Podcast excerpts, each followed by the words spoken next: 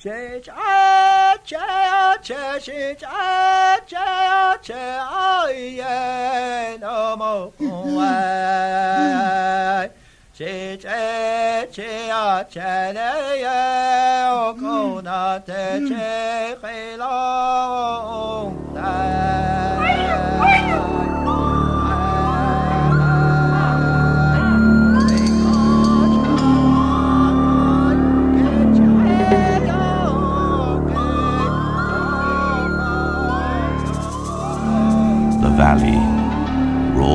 basement of the earth, and west and further west again, our great mother, frozen nature, once kind and gentle, now bitter, angry, fearful, revengeful, no loving arms or warming smile. Why is she killing her children? Is this our judgment? A hateful vision quest of an unlightened soul, west and further west we go. It's early morning in Broken Bow in Oklahoma. It's hot, very hot, and soon they tell me it will be more than 100 degrees. Behind me are dark woods, and beyond them again are wide open empty plains. This was once known as Indian Territory. Before me lies some 500 miles of an infamous journey, for we are about to retrace the suffering footsteps of a great Indian nation. Removed by force in the 1830s, they travelled a journey soon to be known as the Choctaw Trail of Tears.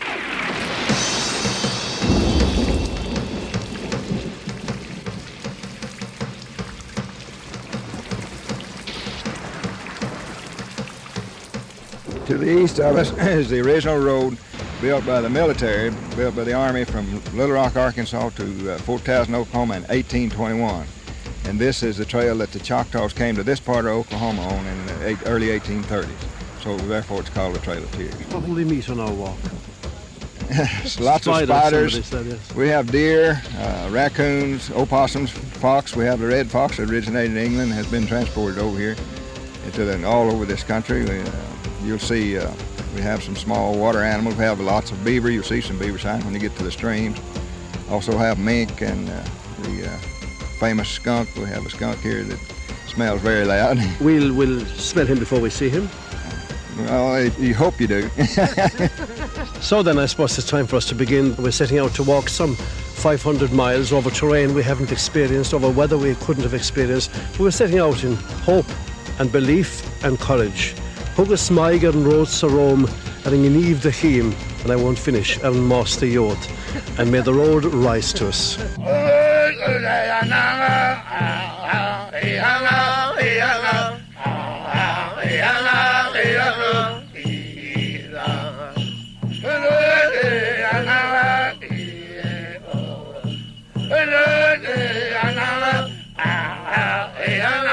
It thrills me to see that the uh, Irish are here to uh, walk the uh, old Trail of Tears back to uh, Mississippi. Our fa- uh, forefathers traveled this route in 1831, uh, starting out with about 21,000, getting here with about 7,000.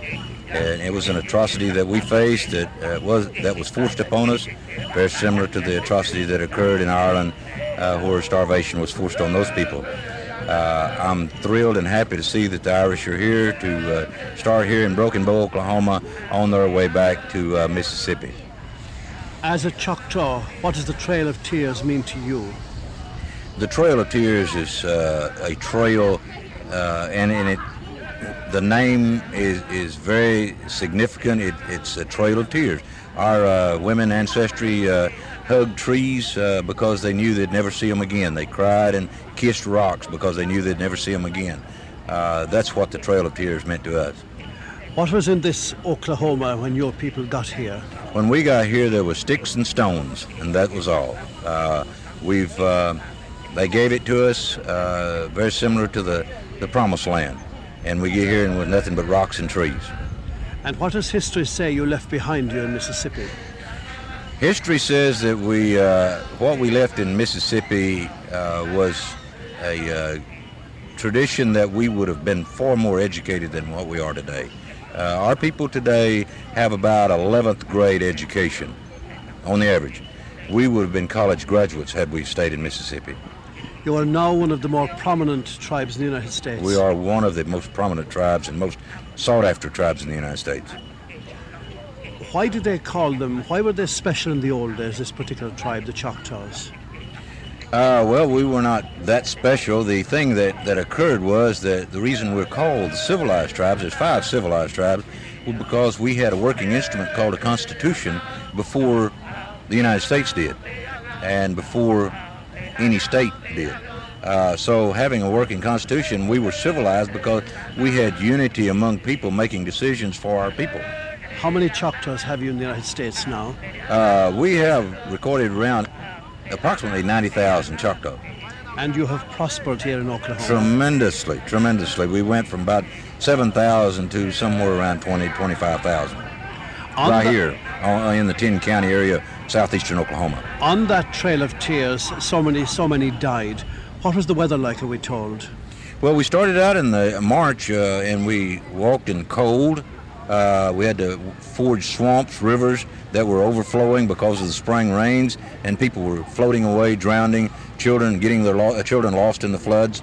And then as they came on across uh, in the winter months, uh, it started getting cold because we didn't get to come straight from Mississippi here. We went north, and then we go west, then we go north, and then west, then south, then west, and it took twice as long to get here as it normally would.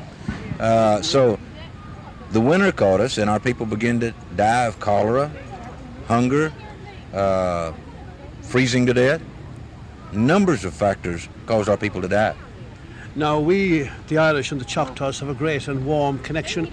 Why would your people have sent all that money that they sent in 1847? In 1847, why would they send uh, the $700 was because just a few short years earlier than that, 1831, we had the same atrocity. We knew our hearts hurt and we felt the pain and we knew what the pain was in Ireland. And we, when we heard about the famine and the people dying in masses like they were in Ireland, then uh, we, our people felt obligated to do something.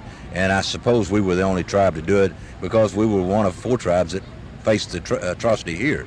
Finally, there's a very simple word used to describe it. They call it a removal. That's hardly a good word, is it? That's the white man word. Uh, removal was very uh, appropriate word for them because that's what they were doing. They were removing us from one area to another area. But what they done, they forced us into an atrocity that we could not overcome.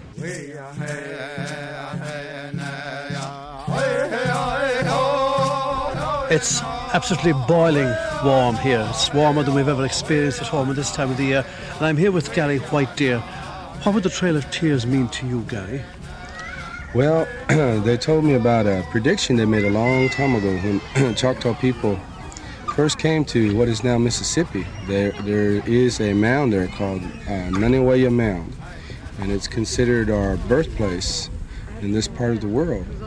And they said the Creator gave us that land over there in Mississippi, and that we were to consider Nanih Waiya our mother, as our mother. And they said, and those of you who choose to leave your mother, you will cease to exist as a tribe.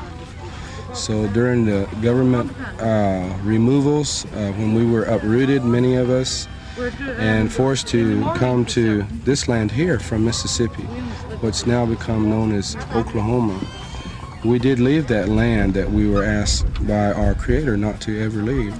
And that prediction, in part, has come true that our Choctaw culture here in Oklahoma is not as strong as it is in Mississippi. And the people here are just a little bit more disorganized. There's not as much cultural cohesion. So I, I think about that sometimes when I think of the Trail of Tears. So the what, Trail of Tears mm-hmm. still affects the lives of the Choctaw? Yes, I think so. I, I think it's like a, a gunshot that keeps echoing through time.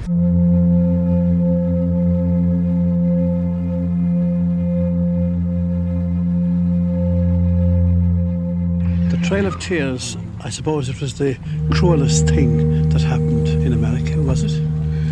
I'm not sure about that, but uh, just looking at it from our own nation, our own Choctaw Nation, we there was never anything like that. When, when we had our great walk from a land, they say somewhere in the west to Mississippi, that was more or less a voluntary mark uh, walk or march. But the way that we left Mississippi was almost in the dead of night, and they even said there are stories that the Choctaw people, when they left that land, that they were even going about uh, hugging the trees because that's how much they loved their land and and how much they would miss it. They would never see that uh, beautiful country again. Uh, when they uh, turned their faces toward the west, also, I know on that walk, according to uh, the accounts at the time, that there was up to uh, one in four Choctaw people that didn't make it to this land here too. So somewhere between here and Mississippi are a lot of Choctaw graves. Listen. Listen, can you hear it? Can you hear it? Listen. Listen, it comes from the earth, the trees, the river, the great sky. It comes flowing through the universe. Can you hear it? Can you hear the pain? Remember, remember the sacredness of things, running streams and dwellings, the young within the nest, a hearth for sacred fire a holy flame. Now, can you hear it?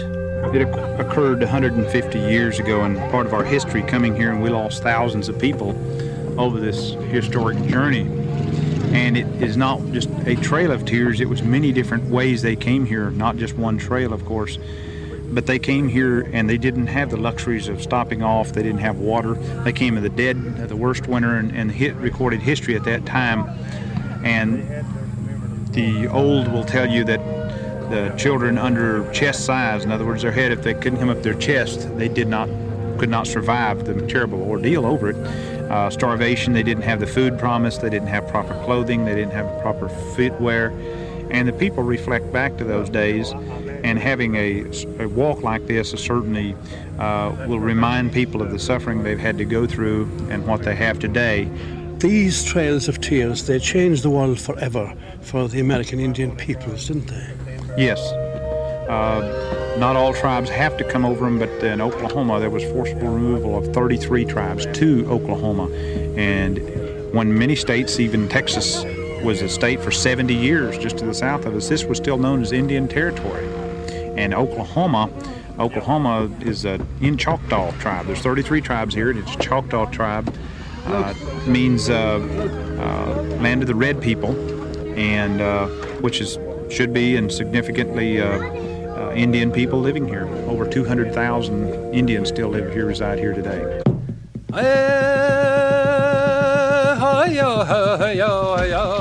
They moved in the wintertime in order to harvest one year's crop and get here in time to plant next year's crop. It was a very difficult time to move, but it was absolutely necessary, in my opinion, for moving in the wintertime for that reason. And do we know how many moved at all? I don't know the numbers that moved, no. Of course, that number's available, but I don't Huge numbers, I presume. Yeah, 20,000, something in that neighborhood, I think. When they came across the border from Arkansas into Oklahoma, what was here? It was primarily wilderness. There had been uh, scattered white settlers previous to that time, few. But uh, by government order, they had been moved out by the U.S. Army a few years prior to the arrival of Choctaw. When they came here, what state were they in, the Choctaw? Uh, they were pretty well devastated.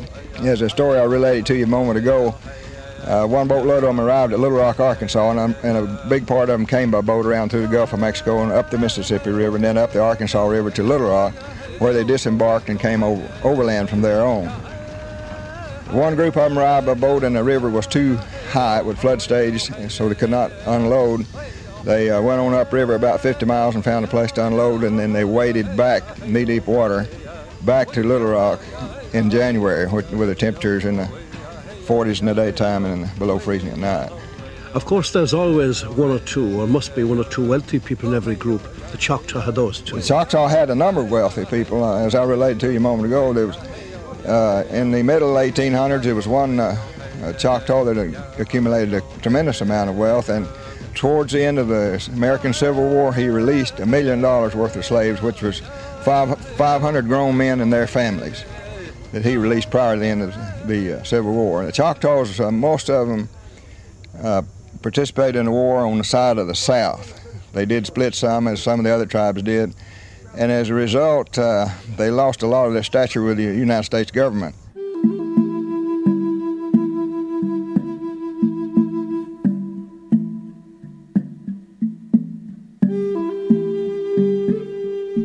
The Indian version of the 23rd Psalm, and they call it the rope of love.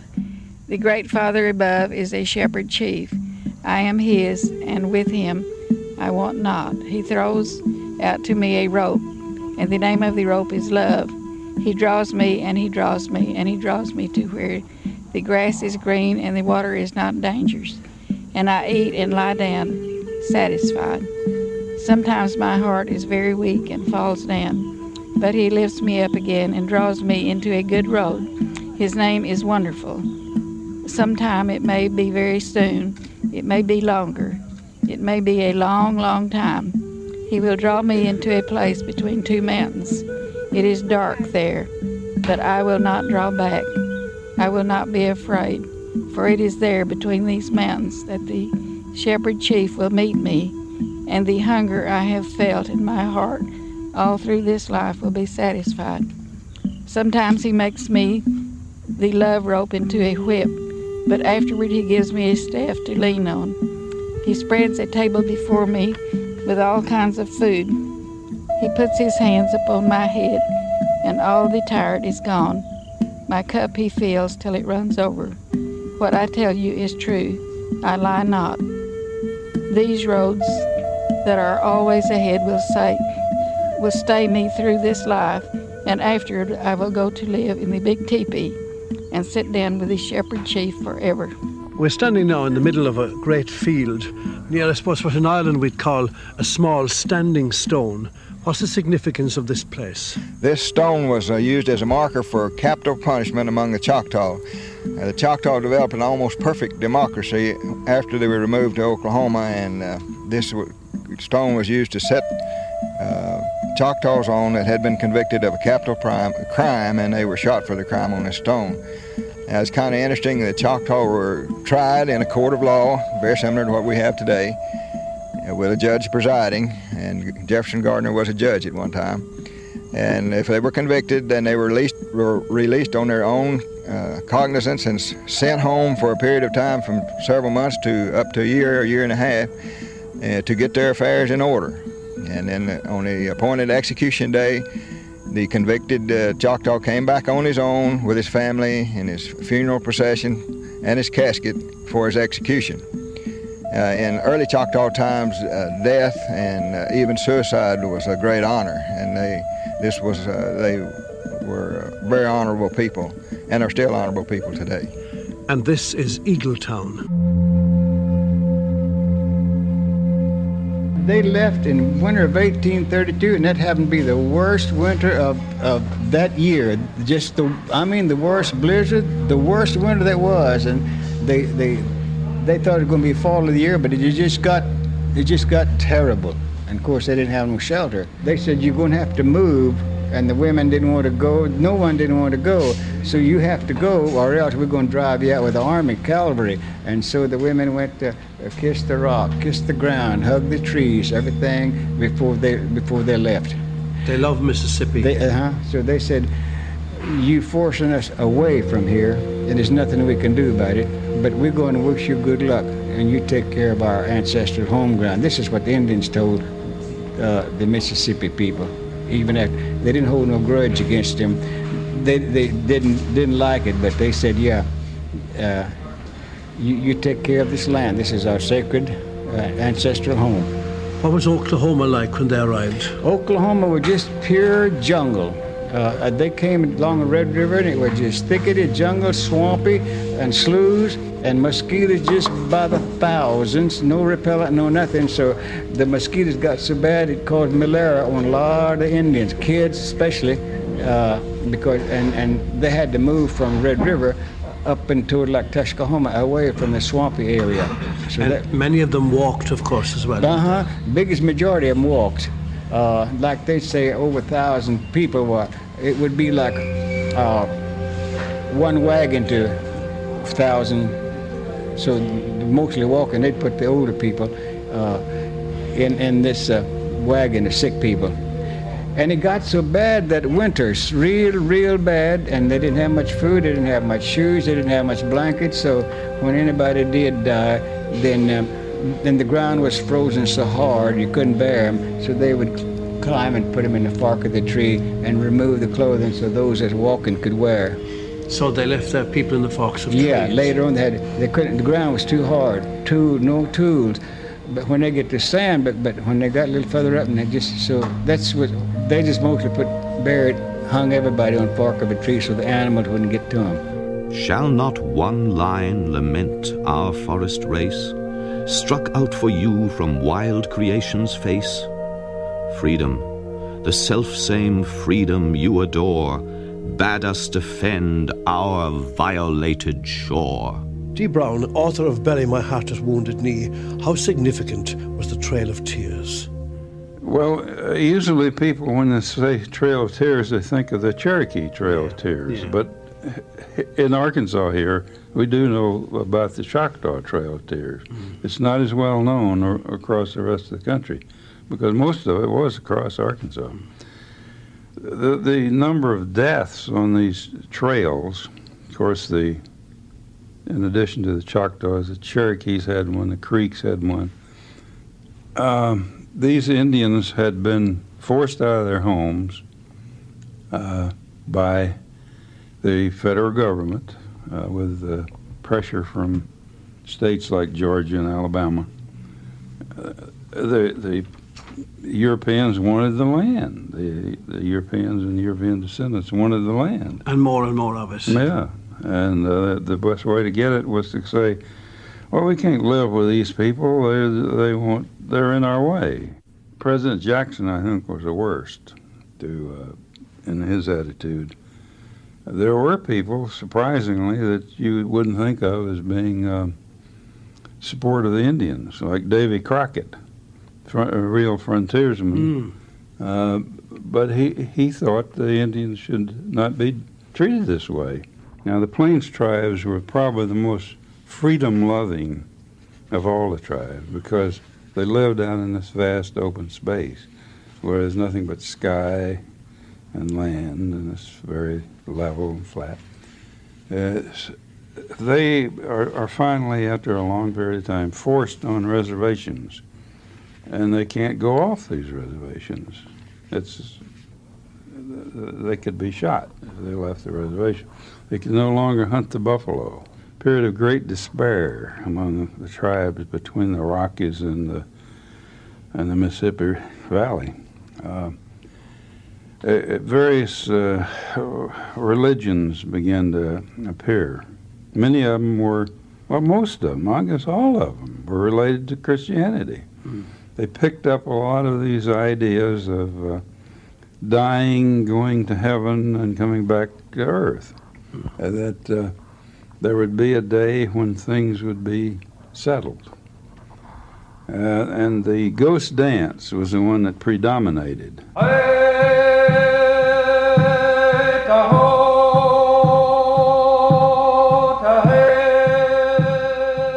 This is where we've paused on the Choctaw Trail on the road. And we're here now at the Florewood River Plantation. The Choctaws would have lived all around here. Right, right along the Yazoo River. You've got uh, down about oh, a quarter of a mile from here. You have the uh, Yazoo River, the Tallahatchie River, and the Yalobusha, and they join together, meet right right down the road here. Uh, this was a big swamp. You see, you don't see a lot of trees here now. Well, back during that time, uh, bef- before the levees were built on the Mississippi River in the 50s, uh, this would flood every spring. Every spring, it would flood all the way from Greenville uh, to the Bluff Hills that y'all walked up the other day, and uh, it would flood. It's 80 miles wide and 60 miles long. I mean, I mean, I'm sorry, it's 80 miles long and 60 miles wide from Greenville to the Bluffs, and all of this would flood every year, like clockwork. This would have been very swampy land. for Oh man, yeah, they they would have been hard travel through this. Uh, you had uh, a lot of mosquitoes. We got mosquitoes in here that tote you off, and uh, they they would have had yellow fever and all typhoid and everything coming through here. Just bad.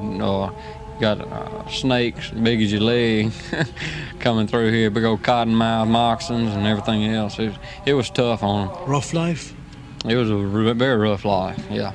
Good deal of death from disease and so Yes, on? a lot. Yellow fever, uh, typhoid, uh, just just a number of things that they had. What wild animals would they have been confronted by that time? All right. Well, you would have had right now. Uh, uh, you you don't have them here in the Delta now. There's just a few on the river, but they would have had black bear back then.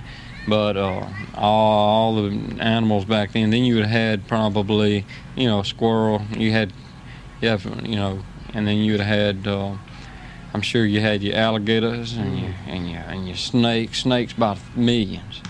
Uh, mosquitoes everywhere. You'd had coyotes and uh, I see what else. Man, you'd had all kind of things.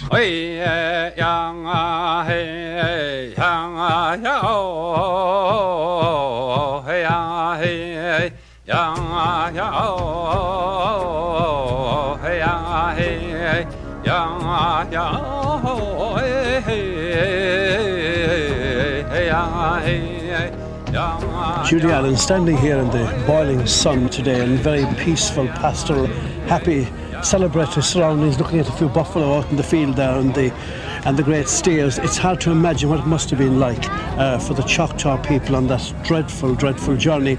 And uh, I was wondering though, what when they were at night time gathered on whatever little fires they might or maybe did not have, what they would have talked of, would their folklore have sustained them? Had they much in their past that would have filled them spiritually? They would have had to have talked about their folklore at some point because it continues on today.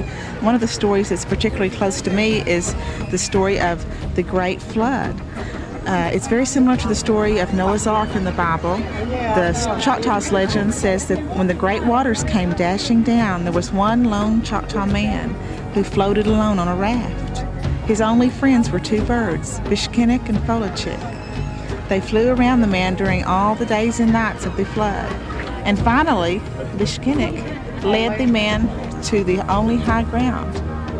And when they landed on the ground, Folachik was turned into a beautiful woman, and together she and the Choctaw man repopulated the earth with Choctaw people. But Bishnik remained a friend, and he kept the Choctaws informed of good news and bad news throughout their lifetimes. And that is why they call our Choctaw newspaper, which I work for, Bishkinnick, because it is the Choctaw Newsbird. What feelings have you for us setting off on the reverse, the return journey from Oklahoma to Mississippi?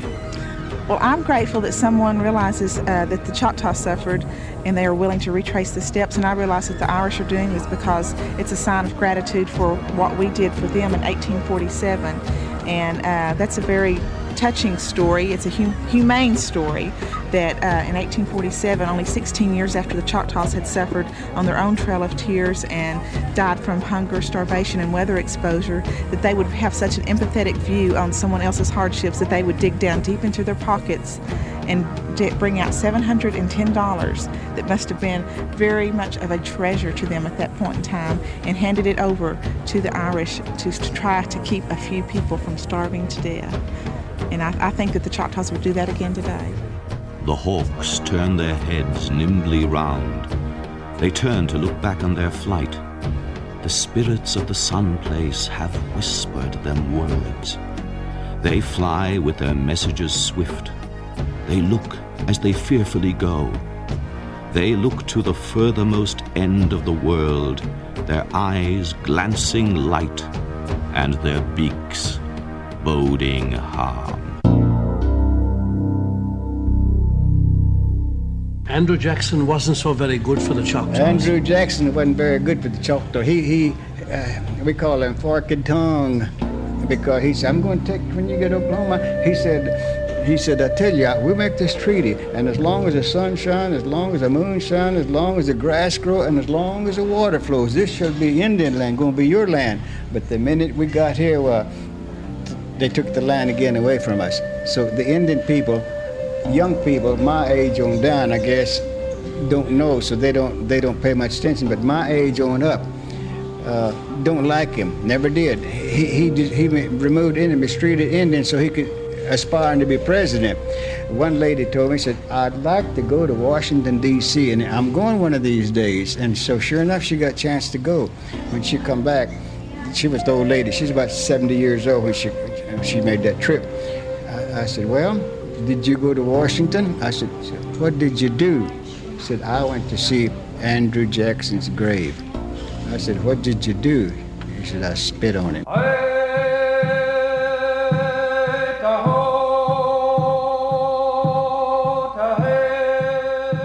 Even though that they, they were removed, supposedly many of them by um, force, a lot of them came back to Arkansas and they hunted here. And it was not unusual in the 1830s and early 40s and for a long time thereafter for them to come back into Arkansas and hunt because, uh, in, especially in the Ozarks, and we have lots of historic accounts that refer to the Choctaws. So they always had a very good um, relationship with the uh, early Americans and the Euro Americans. How would you see the Choctaws in the hierarchy of the Indians? Were they a significant tribe in their time? Oh, yes, they were very significant. They were very powerful, and um, but uh, being as powerful as they were, they were always enlisted to be allies to the Spanish and to uh, the French and to the English at different times. What would the Arkansas of the 1830s have been like to come through? Um, well, at that time, in 1836, Arkansas became a state. It was a wild backwoods area. Um, the the area that they had to cross and inhabit was uh, swampy.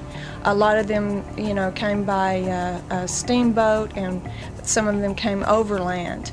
Um, they seemed to prefer, and you know, they had a reservation here for a short period of time but they seem to uh, always prefer the Ozark Mountain region because of the, the varied um, diversity of, of animals that they could hunt. Would the Choctaws have had a strong oral tradition? I have found that all American Indians have a strong oral tradition. This is how they pass on their knowledge of their culture. They didn't have a written language for many, many years, and some of them still don't today. And uh, they pass on the knowledge of their, their ceremonies. They pass on the knowledge of their music, their, their traditions, even their moral code. They pass this on moral, uh, orally to their children. The family is the most important thing to the American Indian, and that extends to their whole tribe. Their tribe is looked at as an extended family, and um, this has always been uh, important. That, and it was the only way that they passed on their traditions was doing it by the oral tradition. Have they left much of a mark or a significant mark on the America of today? Would you say? Individually, um, I think that they have, uh, as a tribe, they have, but collectively, as American Indians, I think they have even more. What happened to them was just manifest destiny. It's the way that we look at it as anthropologists because there was they were factionalized um, among themselves a lot of times, and then there was no uh, cohesion between the different tribes, and it was a very unhappy process for um, the American Indians because they had no concept of possession of the land. That was something that um, um, you know Americans and Euro Americans had possession and taming of the land. They look at life holistically. Everything's a part of everything else. The animals is part of their lives. The sky, the earth. They didn't look at the land as um, as um, their possession. They looked at it as their privilege They to didn't be build. there. They didn't build fences, so to speak. No, no, they did not. That's totally European in the nature. A Choctaw said to me that the Trail of Tears still rang out, very poetically, like a gunshot down through history. Is it significant to the Indians? To me, it was the ultimate insult. there were a number of treaties that were made and a number of, of good, goods exchanged. One thing, uh, they were always promised money. They had no concept of money, you know. They were used to traded goods, etc. And um, many times when they relinquished their lands, they still thought that they had uh, a privilege to the lands to hunt and everything and, and everything else. But to be forcibly removed, to be removed by threat, to be uh, persuaded by at the end of a gun to leave your home. To me, it was the ultimate insult.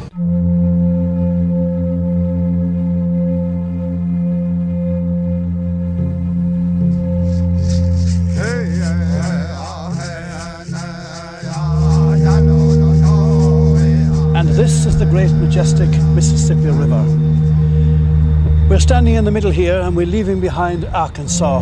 Arkansas, from which we left a fortnight ago, Broken Bow, returning on the road of the Choctaws. And we're doing what they never could do. We're going back to their own old home, their promised land of Mississippi. And under us, there's a great barge floating, floating quietly floating quietly upstream. And it's the width and the size, I'm told, of 35 barges. And this great river, which joined itself to the Missouri on its way down from the Great Lakes, down to Louisiana, down to New Orleans, flows fast here. And I remember talking to Choctaw people who told me that on that side over there, before they left, the old people touched the trees and kissed them. Something fundamental and basic about being part of a great river, being part of a great tradition. Because looking down it from hundreds of feet up, that's as near as we can get today, but somehow it reaches up to one. It reaches up to one through the history and through the years. And the sky, which is now low, and the large, wide sky of Mississippi, filled with rain, enshrouds one in itself and everything, everything is made of memory and of water. And each flows one from the other and into the other and through time. And contentment is the feeling contentment and achievement and warmth and a sense of going home. And why does that, I wonder, even with traffic rumbling past, remind me of Dvořák's New World Symphony? And it's all captured here. It's captured in the river, it's captured in the fall, because as we come by here on this late afternoon of a late September day of 1992, the leaves are turning. The leaves in this wonderful, wonderful panoply of trees. It's like a great cathedral of verdure stretching on either side. The golds and the reds and the browns and the dark greens and the light greens, season of mists and mellow fruitfulness. How you would imagine a man like John Keats in a place as wild as this, I don't know, but these are just the echoes that come. But I suppose really the echoes coming to me here are all of water and air and colour and light and time and music. Music, all flowing together into the peace of an autumn afternoon. Behold, I go forth to move around the earth. Behold, I go forth to move around the earth. I go forth as the black bear that is great in courage. To move onward, I go forth. Ah!